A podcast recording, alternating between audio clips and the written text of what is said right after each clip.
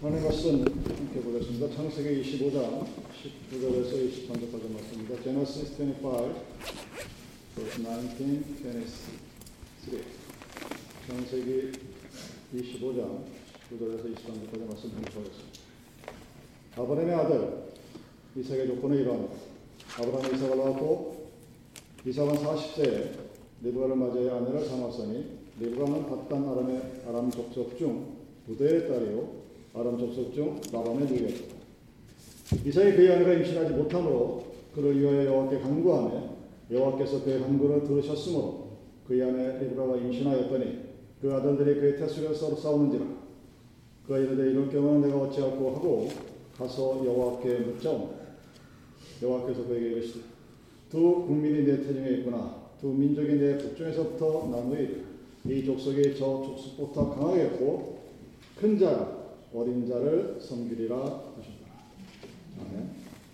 아브라함이 175세에 세상을 떠납니다. 자, 아브라함의 생애는 끝났습니다. 근데 그럼에도 불구하고 하나님의 축복이 계속 된다는 것입니다.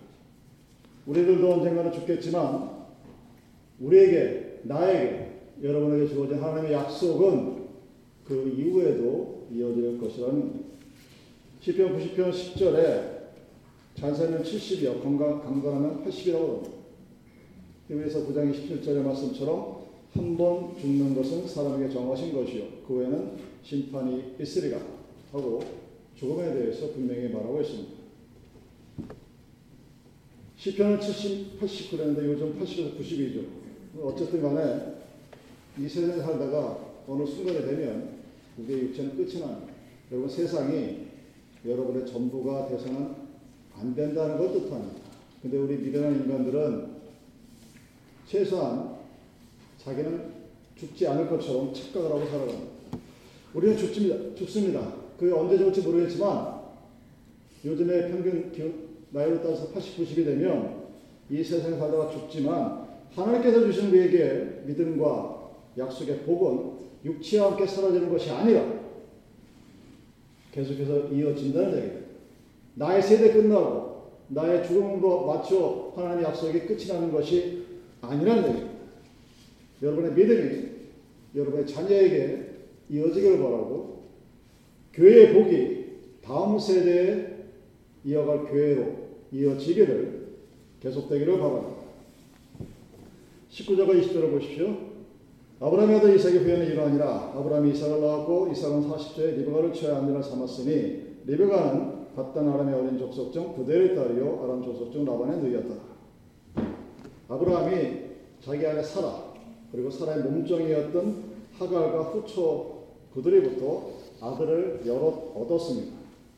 그런데 하나님께서 주신 아브라함의 복과 언약은 오직 약속의 자녀인 이삭에게만 개성되었다는 사실을 항상 기억하시기 바랍니다. 복은 하나님의 축복은 내가 주고 싶어서 되는 것이 아니라 하나님의 섭리와 축복 가운데 이루어진다는 것입니다. 아브라함이 여러 아들이 있었지만 오직 하나님의 약속의 축복은 이삭에게만 전승되었다는 사실을 꼭 기억하셔야 합니다. 하나님의 축복의 통로는 약속된 후손을 통해서 이루어집니다. 가정이 계속되지 않으면 하나님의 축복과 약속은 사라져버립니다. 이삭이 40살이 살 때까지 홀로 살았습니다. 그러다가 리브가를 만나서 결혼합니다. 리브가를 이렇게 설명합니다. 아람 족속 중 부델의 딸이며 라반의 누이. 이 이야기는 리브가가 하나님을 믿지 않는 세속적인 가정의 딸이 아니라 하나님을 믿는 가정의 딸임을 약속과 축복을 받은 약속의 딸이라는 사실을 알려주고 있는 것입니다. 만일 이삭이 결혼을 안 했다든가 혹은 리브가가 아닌 세상에 있는 더 아리따운 여자와 결혼했다면 아마 아브라함의 복은 거기서 끝이 났을 것입니다. 아브라함이 받은 축복의 약속은 이삭이라는 그 다음 세대의 가정을 통해서 이루어집니다. 즉 가정은 축복과 약속이 이루어지는 최소한의 도구라는 사실입니다. 이 성경을 놓고 보면 오늘날 우리 사회 동양과 서양을 막론하고 최대의 비극은 바로 이 가정이 컬랩되는 컬랩스 붕괴되는 과정에 있습니다. 한 개인의 문제가 아니에요. 역사의 전환점입니다. 우리가 소위 피봇이라고 그러죠. 역사가 멸망의 단계로 접어드는 비극적인 문제가 바로 가정이 점점 붕괴되어 가는 것입니다. 여러분 요즘은 이혼했다고 해서 창피해하지 않아요. 물론 이혼 자체를 창피해야 된다는 의미가 아니라 아주 당당한 이혼 아무나 누구나 할 수 있는 둘 중에 하나는 결혼을 약속을 깨버립니다. 우스운 얘기고 참 슬픈 얘기지만 목사님들이 가끔가다 이제 처음 결혼한다는 소리에 들려옵니다. 그럼 묻습니다. 남자하고 여자하고 결혼한 거 맞지? 그 질문을 할 필요가 없는데 그렇게 질문을 해요. 상대편에서 똘똘 웃으면서 어 남자끼리 결혼한 건 아니야. 또는 여자끼리 결혼한 건 아니야. 정말 Thank you Jesus야. Bless to me. 이게 오늘의 현실입니다.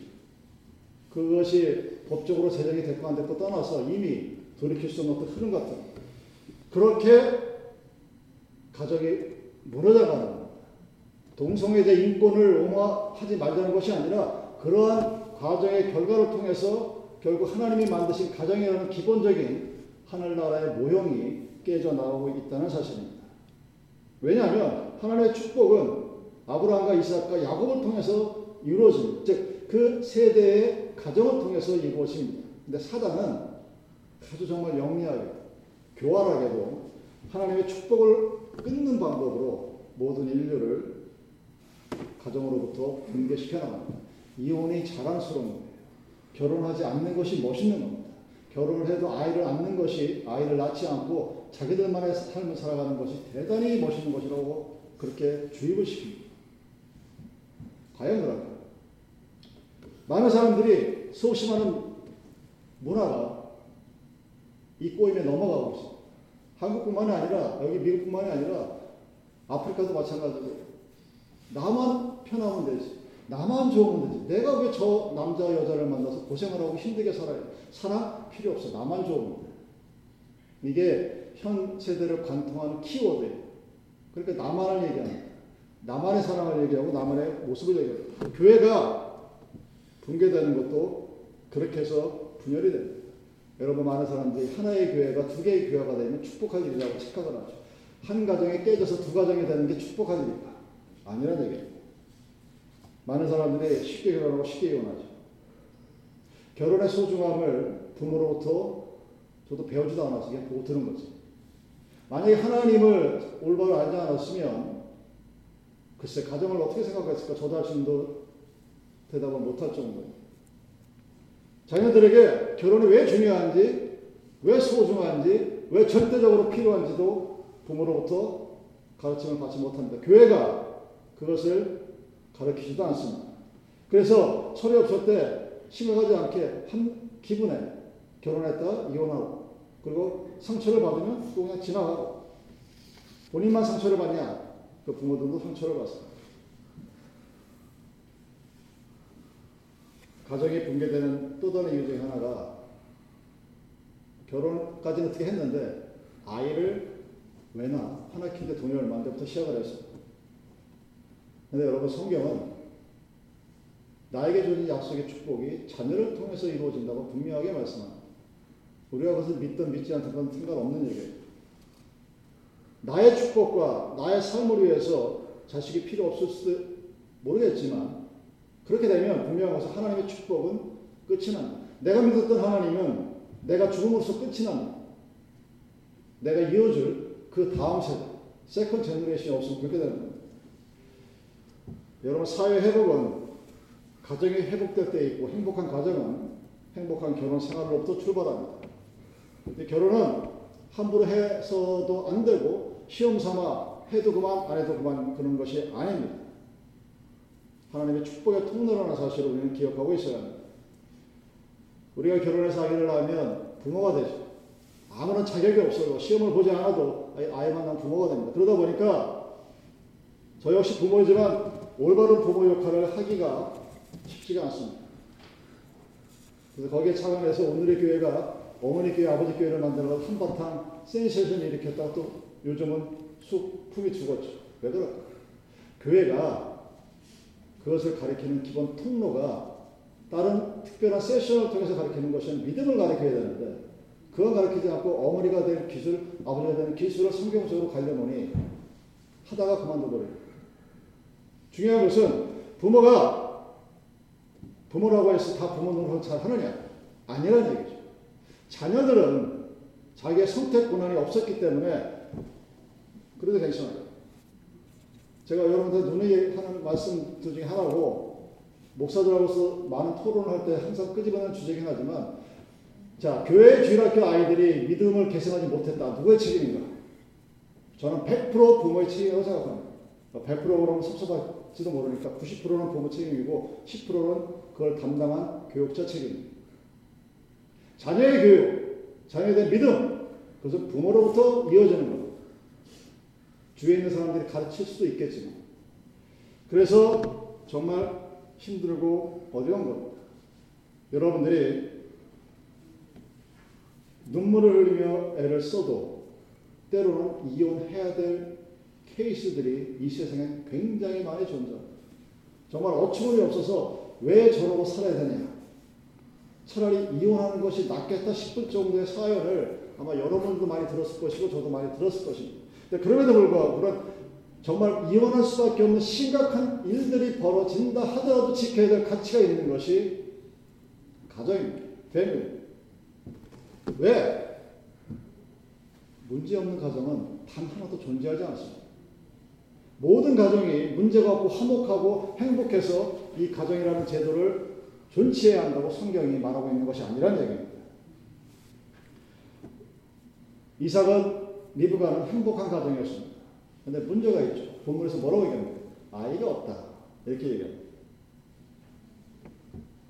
어떤 가정은 아이가 없어서 고통이고 어떤 아이, 가정은 아이가 있는데 너무 가난해서 그 아이를 잘 못 키워서 고통입니다. 어떤 가정은 부모가 너무 약해서 고통스러워하죠. 몸이 아프니까. 어떤 가정은 물질적 너무 풍부한데 남자 여자가 바람 펴서 힘들어합니다. 이 세상에 문제없는 가정을 찾으라 그러면 그것 자체가 impossible mission이 없습니다. 모든 가정은 문제를 안고 있어요. 모든 개인은 문제를 안고 있고 허점을 갖고 있습니다. 이삭의 가정도 이해가 아니었습니다. 그러나 이삭이 다른 점은 문제에 부딪혔을 때 이삭은 기도하기 시작했다는 것입니다. 여러분 행복한 가정, 축복된 가정의 비밀이 무엇냐? 문제를 없이는 것이 아니라 그 가정의 소중함을 생각하고 기도하면서 매일매일 일어나는 어떤 문제들을 극복하고 뛰어넘는 것입니다. 아이를 갖지 못하면 서로가 서로를 비난합니다. 남자는 여자 탓하고, 탓하고 여자는 남자 탓을 합니다. 그런데 이삭은 그렇게 하지 않았습니다. 26절입니다. 후에나 나오는 손으로 에서의 발꿈치를 잡았으며 그 이름을 야곱이라 하였으며 리브가 그들을 낳을 때 이삭이 60세이었다. 리브가가 그들을 낳았을 때 이삭이 60세였다. 이 이야기는 40세에 결혼했다고 했죠. 그 20년 동안을 아이가 없이 살았다는 겁니다. 기도를 무려 20년을 해서 응답을 받은 겁니다. 아브라함도 25년간 자식을 기다리며 방황하다가 그 방황하는 중간에 믿음이 없어서 이스마엘이라는 서자를 낳았던 것을 우리는 기억합니다. 이런 아기가 없는 문제같이 뭔가 부족해 보이거나 안 되는 것이 생길 때 불평하거나 원망하지 말고 그 자체가 이미 하나님의 섭리라는 사실을 하나님의 인도한 가운데 우리가 있다는 사실을 우리는 기억하고 합니다. 20년 동안 아이가 없었기 때문에 20년 동안 기도하고 기다려왔던 이삭과 리브가를 통하여 기도란 끝까지 포기하지 않고 하나님을 신뢰하는 것이 기도라는 것을 우리는 알게 됩니다. 여러분 오늘날 가정의 위기는 돈이 없어서 건강이 없어서 자녀가 없는 것이 아니라 modern society의 the biggest problem is no prayer. 기도를 하지 않는 게 있어요. 기도하는 부모, 부부와 자녀가 있는 가정은 풍수가 나고 태풍이 불어도 흩어지거나 망하지 않습니다. 가정의 가장 큰 위기인 순간은 기도를 잃어버리고 아니면 기도를 포기할 때입니다. 이 19년 동안 했더니 아이가 없어서 19년 만에 포기하면 이삭의 아들 야곱과 에서는 이 땅에 태어나지도 못했을 것입니다. 여호와는 나의 목자이시니 내가 부족함이 없으리다. 그렇죠. 우리는 이 구절을 믿고 고백하고 신앙의 고백이라고 그렇게 생각하고 있습니다. 우리가 마음이 곤고하고 외롭고 힘을 잃어버린 이유는 그 여호와가 나에게 없기 때문입니다. 내가 여호와를 잃어버리고 여호와 커넥션할 수 있는 기도를 하지 않았기 때문에 여호와는 나의 목자신이 내가 부족함이 없으리라 해서 부족함을 알게 됩니다. 하나님 나는 이게 부족하고 이게 없어서 저게 없어서 못 살겠다고 난리를 치는 겁니다. 왜? 하나님이 없으니까. 여러분이 기도하기 시작해서 하나님과 관계가 회복이 되면 과거의 모든 상처들이 치유가 되고 과거에 나를 괴롭혔던 모든 것들이 나에게 영광의 상처가 됩니다. 그것이 저주가 축복으로 바뀌고 하나님의 은혜가 흘러 넘칩니다. 21절을 보십시오. 이삭이 그 아내가 잉태하지 못함으로 그를 위하여 여호와께 간구하매 여호와께서 그 간구를 들으셨으므로 그 아내 리브가가 잉태하였더니 여러분 기도 pray is a response 기도는 응답입니다. 근데 그 기도는 즉각적으로 응답되지 않는다는 사실 또한 알아야 됩니다. 내가 생각하는 내 시간과 하나님이 생각하시는 하나님의 시간은 절대적으로 다릅니다. 그래서 우리는 겸손히 그 하나님의 시간이 이럴 때까지 합니다. 하나님께 지금 당장 내가 다가오는 문제를 해결해 달라고 우리는 기도합니다. 울고불고 애를 씁니다.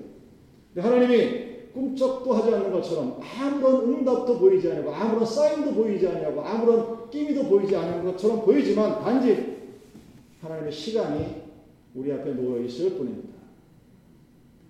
때로는 이제는 더 이상 기도할 힘이 없어서 기도를 마친다고 못하겠다고 했, 그 좌절의 순간에 하나님이 응답하십니다. 이사의 기도는 20년 후에 응답된 기도입니다. 당신의 기도는 여러분의 기도는 없어지는 것이 아니라 어딘가 쌓여 있습니다. 단지 하나님의 시간이 도래하지 않았기 때문입니다. 여러분이 잘 아는 제 둘째 딸에 대한 기도가 30년째 이어집니다. 올해. 그 30년 동안 저는 단 한 번도 의심해 본 적이 없습니다. 30년 동안 하나님이 특별히 뭔가를 더 좋겠다는 사인이 보낸 적도 있었지만 그렇다고 해서 실망하거나 좌절한 적이 없습니다. 기도할 때 맥이 조금 빠지긴 했을 때가 있을지는 모르겠는데 저는 지금도 하나님이 역사하시겠다고 약속하셨던 30년 전에 그 기도의 응답을 기다리고 있습니다. 내가 환상한 것이 아니고 내가 만든 것이 아니라 분명히 들렸던 하나님의 목소리 주님의 응답에 저는 지금도 기다리고 있습니다. 하나님의 시간, 하나님의 뜻을 기다리는 것이 성령이 우리에게 약속해준 약속의 기도에 대한 보답입니다. 여러분 생에 이루어지는 것이 만약에 단 하나도 없다 할지라도 우리는 실망할 이유가 없습니다. 아브라함과 사랑의 사라의 경우를 보십시오. 하나님 그들에게 뭐라고 약속하십니까? 하늘의 별처럼 바다의 모래알처럼 너의 자녀를 내가 충만하게 해주리라 하고 아브라함과 사라에게 약속했습니다. 그러나 아브라함과 사라가 이 땅에 살았는 175년 동안 그에게 있었던 것은 막벨라 그리라고 하는 조그만 아주 조그만 땅밖에 남아있지 없었습니다. 그리고 아브라함과 사라는 그 약속이 어떻게 이루어질지를 모르고 그의 생을 마쳤습니다. 우리는 하나님이 어떻게 아브라함이 하신 그 약속이 이루어졌는지를 보아서 알고 있습니다. 여러분 20년을 기다린다는 것이 굉장히 어렵게 느낄 수도 있습니다.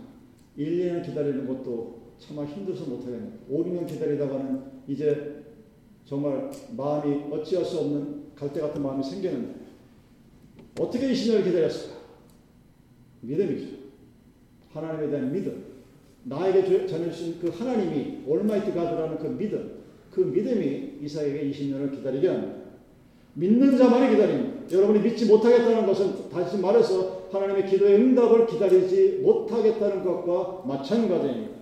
여러분들이 끝까지 기다리며 포기하지 말고 최후의 순간, 죽는 순간에라도 하나님을 향한 신뢰를 잃지 않기 위해서는 우리는 하나님에 대한 분명한 믿음의 확신이 있어야 합니다. 그것이 축복입니다. 여러분에게 그 축복이 올 한해 있기를 기도합니다. 여러분이 기도하는 것, 여러분 그건 백일몽이 아닙니다. 여러분들이 뭔가 주제를 놓고 교회를, 교회를 놓고 여러분의 미래를 놓고 기도하는 것은 나의 생각과 나의 꿈이 아니라 하나님이 우리에게 꿈을 주셨기 때문입니다. 하나님이 여러분들에게 기도할 마음을 주셨기 때문입니다. 하나님이 나에게 내 미래를 위하여 뭔가를 놓고 기도하고 했을 때 의심하지 말고 기도하게 되면 기도하면 하나님의 때에 그 모든 것이 이루어진다는 사실입니다. 왜? 기도는 기다림을 통해서 이루어지기 때문에 Pray is finished through wait. 기다려. 내 생각을 빼버려야 합니다. 내가 생각하기 시작하면 우리는 아무것도 못해. 제가 제자들에게 매일 하는 소리가 생각하지 마라. 계산하지 마라. Don't calculate.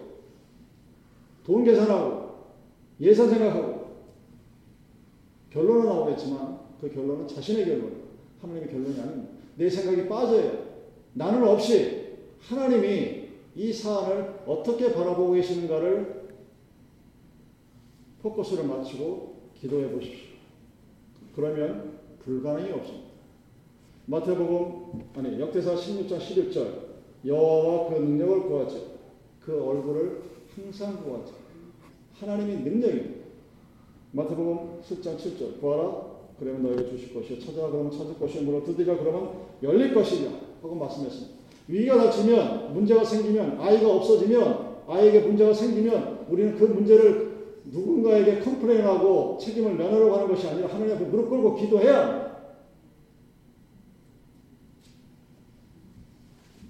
그랬을 때 그 가정이 지켜집니다. 오늘날 현대사회에서 우리의 가정을 지키는 단 하나의 키는 기도입니다. 40살에 이상한 기도예요. 리브가가 60살, 20년 후에 임신을 하게 됩니다.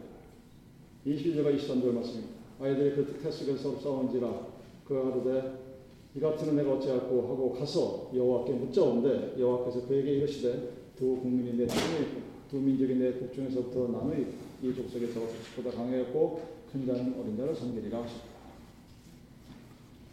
22절 23절을 보면 우리는 현대 중동 지역을 보면서 고민에 빠지죠. 왜 하나님이 굳이 아랍과 이스라엘 민족을 같은 엄마를 뱃속에 둔 한 핏줄인데 나눠서 저렇게 지금까지 싸우게 했을까? 리브가가 쌍둥이 투인을 잉태했습니다. 근데 뱃속에 뱃속에서부터 싸워. 어떤 식으로 싸우는지 모르겠지만 어쨌든 싸웁니다. 그렇게 표현이 되어 있습니다. 그래서 리브가가 하나님께 질문을 합니다. 근데 하나님이 두 국민이 역사 속에서 갈등할 것인데 큰 자가 작은 자를 섬길 것이라 하는 당시로서는 이해하기 힘든 대답을 해줍니다. 그런데 사실은 아브라함 때도 이와 비슷한 일이 이루어졌었죠. 아브라함이 믿음이 없어서 이스마엘을 낳게 되었습니다. 그때 두 나라가 탄생하게 되죠. 큰아들은 이스마엘이 주인공이 된 것이 아니라 둘째 아들인 이사, 약속의 자손이 주인공이 된 것처럼 에서가 야곱을 섬기는 모습, 큰 자가 작은 것을 섬기게 되려 하고 또 다른 똑같은 이야기가 아브라함 때, 이삭 때 이루어지게 됩니다. 이 이야기는 하나님의 구원의 역사가 세상의 잣대와 기준으로 이루어지는 것이 아니라 하나님께서 언약되어진 약속된 자녀를 통하여 시련과 역득권과 갈등 속에서 이루어지고 그 자손 가운데 머시아, 메시아가 탄생되게 된다는 것을 얘기합니다. 두 민족이 갈등할 때 형이 동생을 섬겨야 된다는 의미가 바로 그런 의미입니다. 세상의 장작권이 중요한 것이 아니라 하나님의 축복권, 하나님의 믿음의 소유가 중요하다는 것을 분명히 얘기하고 있습니다. 그럼 말라기 1장 2절 3절을 보십시오. 여호와께서 가라사대 내가 너희를 사랑하였노라 하나 너희는 이르기를 주께서 어떻게 우리를 사랑하셨나이까 하는도다. 나 여호와가 말하노라 에서는 야곱의 형이 아니냐. 그러나 내가 야곱을 사랑하였고 에서는 미워하였으며 그의 산들을 황묵해 하였고 그의 산업을 광야에 신하게 붙였느니라. 하나님 말씀하십니다. 내가 사랑했다. 내가 너희들을 사랑했다. 근데 사람 우리들은 그 이야기에 갈등합니다. 하나님이 우리를 사랑한다 그러는데 오늘 우리 삶의 현실은 갈등과 고민과 온갖 문제 속에 항상 휩싸여 있습니다. 그래서 묻습니다. 하나님, 도대체 우리를 사랑하셨다고 하는데 뭐 어떻게 사랑하셨다는 겁니까?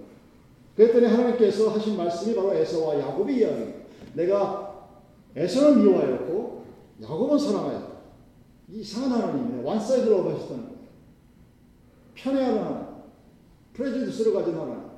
뭐 이런 하나님이 다. 이것은 하나님을 믿지 않는 사람들의 관점입니다. 하나님의 관점은 편애가 아니라 하나님의 선택, the God's choice를 얘기합니다. 하나님이 에서를 택하지 않았고 야곱을 택했다고 합니다. 에서를 사랑하지 않았고 내가 야곱을 사랑하였다고 합니다. 왜? 내가 그렇게 선택했다는 겁니다. 내가 그를 약속의 자녀로 선택했고 얘는 약속의 자녀가 아니기 때문에 황무지로 내버려뒀다고 합니다. 관심의 초점은 여러분 에서가 왜 하나님으로부터 용서받지 못했나 사랑받지 못했나가 아니라 하나님으로부터 축복의 약속을 받은 야곱입니다. 본문이 우리에게 주는 관심은 여러분입니다. 에서를 미워하였고 야곱을 사랑하였다 하는 이 말은 편애하였다는 말이 아니라 내가 너를 그렇게 축복했다. 내가 너를 그렇게 사랑했다는 그 얘기입니다. 내가 너희들을 뽑았고 내가 너희들을 선택했고 그래서 하나님의 자녀로 삼았다는 하나님의 사랑의 축복의 메시지입니다. 인간적인 관점에서 하나님이 이상한 하나님이네 하고 삐떼고 들어오기 시작하는 것 자체가 하나님이 어떤 분인지를 모르는 사람들이야 쓸데없는 이야기가 되죠. 서열상으로 보면 세상의 시각으로 보면 야곱보다 에서가 먼저예요. 에서이, 에서가 먼저 축복을 받아야 합니다. 그런데 자격이 없는 이삭이 받습니다. 하나님의 은혜가 갖고 있는 본질을 얘기하는 거예요. 우리가 받은 메시지는 축복받을 자격이 없는 사람, 본질상 진노의 자식이었고 구원받을 수 없었던 저주의 자식이었음에도 불구하고 우리가 너희들이 내가 너를 사랑하였기 때문에 구원받았다. 이것이 하나님의 메시지입니다. 여러분, 대한민국 대단하죠? 왜냐하면 생각해 보십시오. 불과 100년 전에 하나님 우리는 알지도 못했어요. 뭐 길게 잡아서 지금 200년 그러는데 그래봤자 130년밖에 안 돼요. 역사적으로, 정치적으로, 경제, 문화적으로 우리는 하나님과 전혀 상관이 없는 말 그대로 이방인, 젠타일이었어요. 무당의 자식이었어요. 여러분 지금도 대한민국의 정치 세계를 지배하는 키워드는 무당입니다. 샤머니즘입니다. 한 나라의 대통령의 영부인이 거기에 취해서 미쳐 돌아가도 왜 별다른 반응이 일어나지 않느냐? 대다수의 국민들이 그걸 믿어요. 하물며 교회를 다니는 목사도 장로도 집사도 그걸 믿고 따라가는 게 그 샤머니즘이 대한민국을 지배한 문화의 원료예요. 불교가 유교가 대한민국 지배해왔습니다. 제사 지내지 않으면 장사에 쫓아내버렸습니다. 그런데 그런 나라에 벽안에 선교사들이 선교 차에 들고 와가지고 외칩니다. 예수를 믿어라. 그럼 구원받을 것이다. 굉장히. 여러분이 1800년 되고 1700년 되었으면 여러분 다 죽음의 자식입니다. 세종대왕도 이수신도 천국 못 가요? 하고 묻는 세상도 있죠. 몰라요. 하나님의 뜻입니다. 그러면 쉽지 않았을 겁니다. 천국에 들어가는 건 세상의 관점이 아니기 때문에. 그들이 무식하고 하나님도 모르는 우리들에게 하나님에 대해서 말을 했습니다. 병원으로 세워지고 학교를 세워주고 먹을 걸 갖다 주면서 하나님만 믿어라 했습니다. 그 결과가 이민교회의 현재 우리까지도 이어지는 거예요. 생각해 보면 정말 기적 같은 거예요. 우리 윗세대 몇 세대만 지나가 없었어요. 얼마나 큰 은혜와 사랑인지 모릅니다. 하나님을 모르면 본질적으로 지옥에 가도록 결정이 되어 있습니다. 우리 모두는 100년 전, 200년 전 조상들처럼 본질상 진노의 자식들이었고 죽기로 작정된 사람들이었습니다. 근데 그 가운데서 나를 살려준 겁니다. 에서를 뽑지 않고 야곱을 택하신 하나님처럼 그들을 놔두고 그 가운데서 우리가 뽑힌 겁니다. Be chosen by God. 하나님에서 우리가 뽑힌 거예요. 그것이 은혜이고 그것이 구원입니다. 그래서 선교사들이 외치는 게 그것입니다. 딴 거 필요 없다. 그냥 주 예수 이름만 믿어라. 그러면 너는 구원을 받는다. 그 구원이 비록 값싸 보이고 별로 내가 한 것도 없는데 주는 것 같으니까 아무것도 아닌 것 같아 보이지만 그 하나를 위해서 수없이 많은 선교사들이 피를 흘렸고 그 역사가 오늘 우리에게 주어진 하나님 은혜의 모습입니다. 왜 지금도 미전도 종족에게 아직 말씀이 없는 언어로 되어 있는 사람들에게 성경을 번역하는 위클리프 같은 그리고 왜, 왜 못 사는 동네 선교에 가야 되는 이유가 뭐냐? 딱 하나예요. 아직도 듣지 못했기 때문에 일단 듣고 나서 안 듣는 거야 어쩔 수 없지만 온 세상에 온 누리에 단 한 명의 사람이라도 예수의 복음을 듣지 못한 자가 없게 하라는 그 뜨거운 소명이 있는 사람들이 나가서 외치는 겁니다. 수 없는 사람들은 그들을 돕기 위해서 헌금을 하고 기도하고 애쓰고 함께 동참합니다. 왜? 100년 전 우리 조상들 그런 과정을 통해서 하나님의 말씀을 받아들였기 때문에 어떤 선교사가 어떤 백성에 가가지고 선교를 쭉 했습니다. 다른 것 그 제목도 기억 안 나요. 근데 그 노인이 한 말은 기억이 납니다. 조금 일찍 왔습니다. 우리 할아버지, 우리 아버지도 구원을 텐데 이렇게 느껴졌습니다. 로마서 3장 24절에 그리스도 예수 안에 있는 구속으로 말미암아 하나님의 은혜로 값없이 의롭다 하시는 얻은 자 되옵니다. 우리들입니다. 여러분 100년 전에 태어났으면 여러분 하나님의 은 들어보지도 못했으면 여러분 그냥 무당의 자식으로 불교의 윤회를 믿고 유교의 제사를 믿고 죽어서 조상신이다 살아서 그거 믿고 살아가는 겁니다. 지금도 그런 사람들이 태반이죠. 에베소 2장 4절 긍휼의 풍성하신 하나님이 우리를 사랑하신 그 큰 사랑을 인하여 그래서 우리가 구원받는 겁니다. 에베소 2장 8절 너희가 그 은혜를 인하여 믿음으로 말미암아 구원을 얻었나니 이것은 너에게서 난 것이 아니요 하나님의 선물 하나님의 선물로 우리는 은혜 받은 백성이 되어 하나님 앞에 예배 드리게 되었던 것입니다. 하나님이 이 축복이 교회를 통해서 계속되기를 원하십니다. 하나님이 이 축복이 여러분의 가정을 통해서 계속되기를 원하십니다. 만약에 하나님께서 여러분에게 주신 축복이 여러분의 생에 온전히 이루어지지 못했다 하면 그 나머지 풍성함이 여러분의 자녀를 통하여 이루어질 것입니다. 왜? 그것이 하나님의 구속의 은혜의 사랑이고 하나님께서 일하시는 방법입니다. 여러분을 통해서 우리들을 통해서 이 하나님의 구원의 축복이 우리의 다음 세대 또 다른 다음 세대 또 다음 교회에 전달되어질 수 있도록 그 과정에 함께 동참하는 우리들이 되기를 바랍니다. 기도하시겠습니다.